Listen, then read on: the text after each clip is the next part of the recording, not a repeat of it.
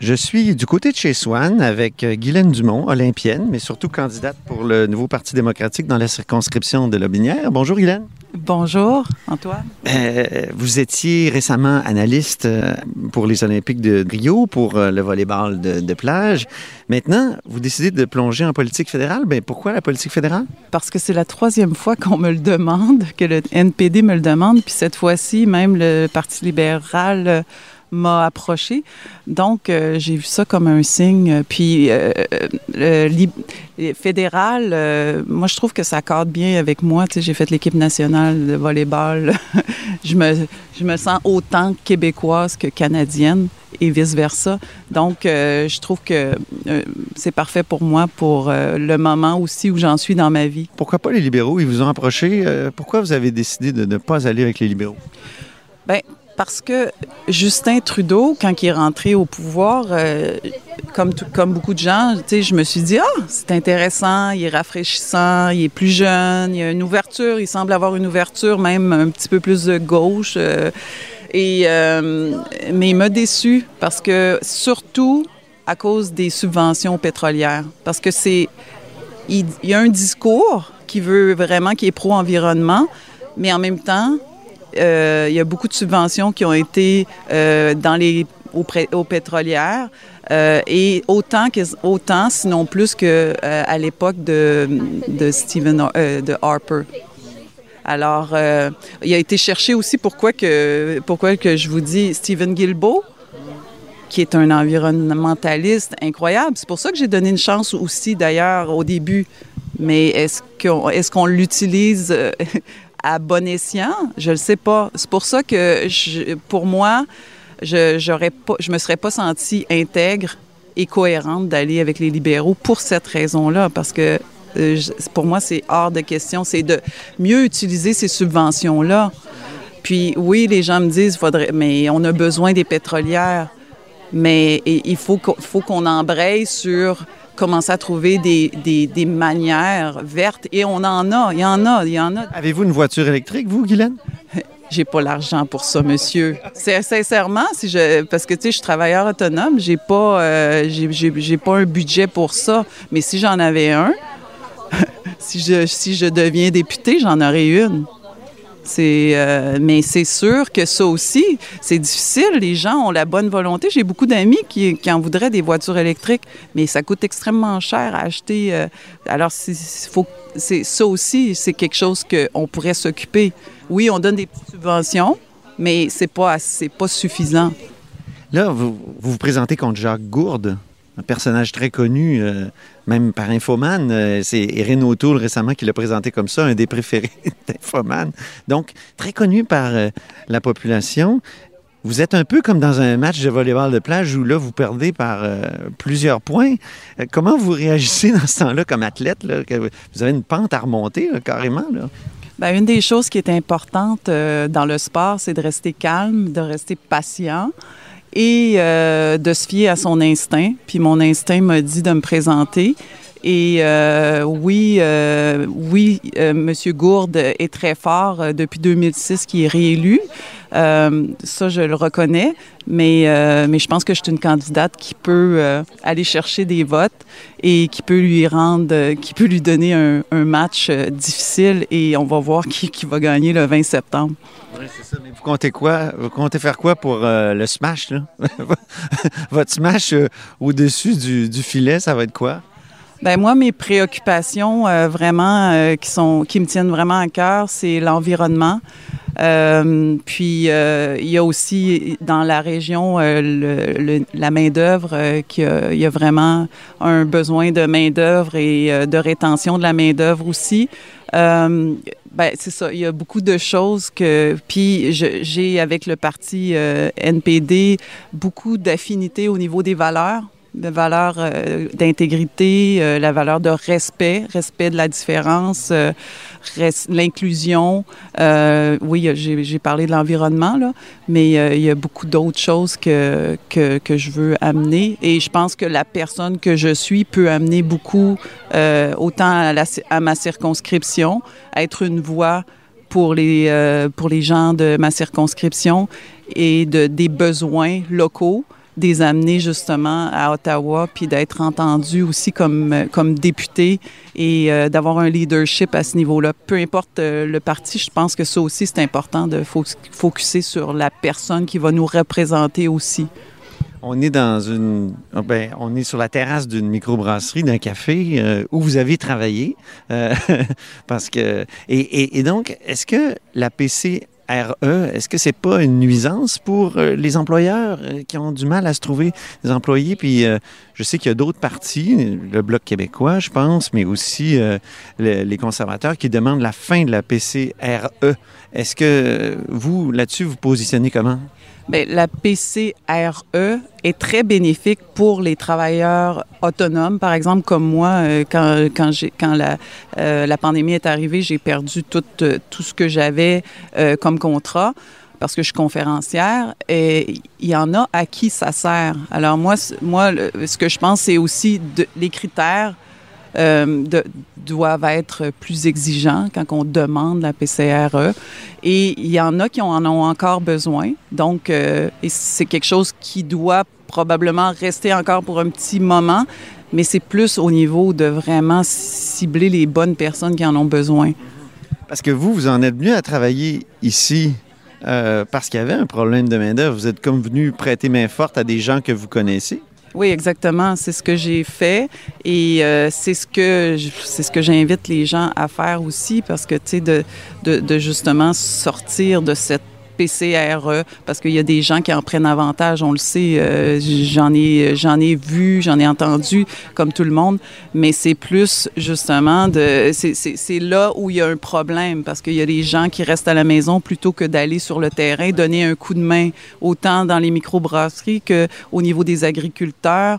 Euh, souvent l'été, il y a des gens qui vont prêter main forte au, comme main d'œuvre aux agriculteurs, puis qui auraient pu prêter main forte, mais à cause des subventions qui ont été données euh, un petit peu euh, trop librement au début, c'est, ça, a, ça, a porté atteinte euh, aux, aux, gens qui avaient besoin de main-d'œuvre.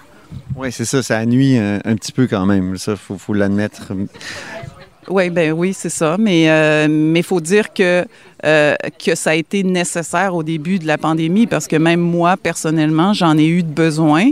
Euh, je suis tombée du jour au lendemain avec aucun revenu et heureusement, mon mari avait un travail que ça l'a pas touché. Mais si, on avait été deux travailleurs autonomes ensemble, puis c'est le cas de plusieurs euh, ménages, ben là, c'est pour ça qu'il y a, y, a des personnes qui en ont encore besoin. Puis euh, Jagmeet Singh, le, notre le chef du NPD, a vraiment poussé au début pour que, pour que la PCU, au début c'était la PCU, soit plus euh, élevée comme montant. Alors il y a quand même, il y a, des bonnes intentions, mais il faut vraiment, euh, faut, faut, avoir les critères un peu plus serrés. Euh, un athlète, c'est tiraillé, je pense, entre l'esprit sportif, mais aussi l'instinct tueur. Il faut, faut, être prêt pour le smash. Euh, Est-ce que c'est pas un peu comme ça en politique aussi? Euh, et, d'ailleurs, Jacques Gourde, est-ce que c'est un bon député? Regardez, moi, je suis ambassadrice, j'étais ambassadrice de l'esprit sportif. J'ai pas toujours eu un, un bon esprit sportif. Je l'ai développé avec le temps. En politique, il paraît-il qu'il faut avoir un, un esprit tueur. Je l'ai pas. Je l'ai pas parce que moi, je suis contre la violence. Donc, Jacques Gourde, est-ce que c'est un bon politicien ou est-ce que c'est un bon député? Ben, il a fait une bonne job parce qu'il est réélu année après année.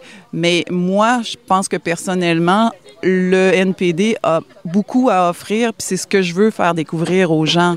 Je veux qu'il y ait l'ouverture d'écouter euh, ce qu'un un parti puis un chef comme Jagmeet Singh a à apporter avec toutes les couleurs du NPD, puis avec toute la vision, l'environnement, euh, ce qui est très, très, qui est très cher, au niveau social aussi, puis euh, taxer les ultra-riches. C'est pas les riches, c'est les ultra-riches. On parle ici de, de multinationales ou de les taxer adéquatement pour réinvestir cet argent-là au niveau justement de la santé, au niveau des soins dentaires pour, euh, pour, pour certaines couches de la société qui ont plus de difficultés, les, même pour euh, les soins optiques. C'est une réalité pour les jeunes familles. Euh, alors, c'est vraiment mieux réinvestir cet argent-là. Fait que même on parle du troisième lien. Tu sais, le NPD est contre. Puis pour moi, c'est pas dur d'être contre parce que c'est le gros bon sens pour moi parce que cet argent-là, si on la réinvestit adéquatement, puis si on va, si on est créatif au niveau de, des, des modes de transport plus alternatifs, ben on peut faire quelque chose. Mais il faut éduquer les gens aussi. Vous passez d'une rive à l'autre. Souvent, Saint-Antoine-de-Tilly, c'est sur la rive sud.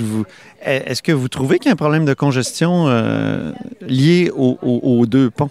Ben, il y a un problème de congestion, oui, surtout avec les constructions du pont euh, dernièrement, mais on peut ajuster, on l'a vu là, avec la pandémie, le télétravail, on peut ajuster nos horaires. Il y a plein de choses qu'on peut faire, mais est-ce qu'on veut le faire? Parce que là, je trouve que les gens, c'est sûr qu'on est habitué, tout le monde a une voiture, mais tu sais, le covoiturage, euh, aménager des lignes pour, euh, pour plus que deux personnes, on l'a déjà fait.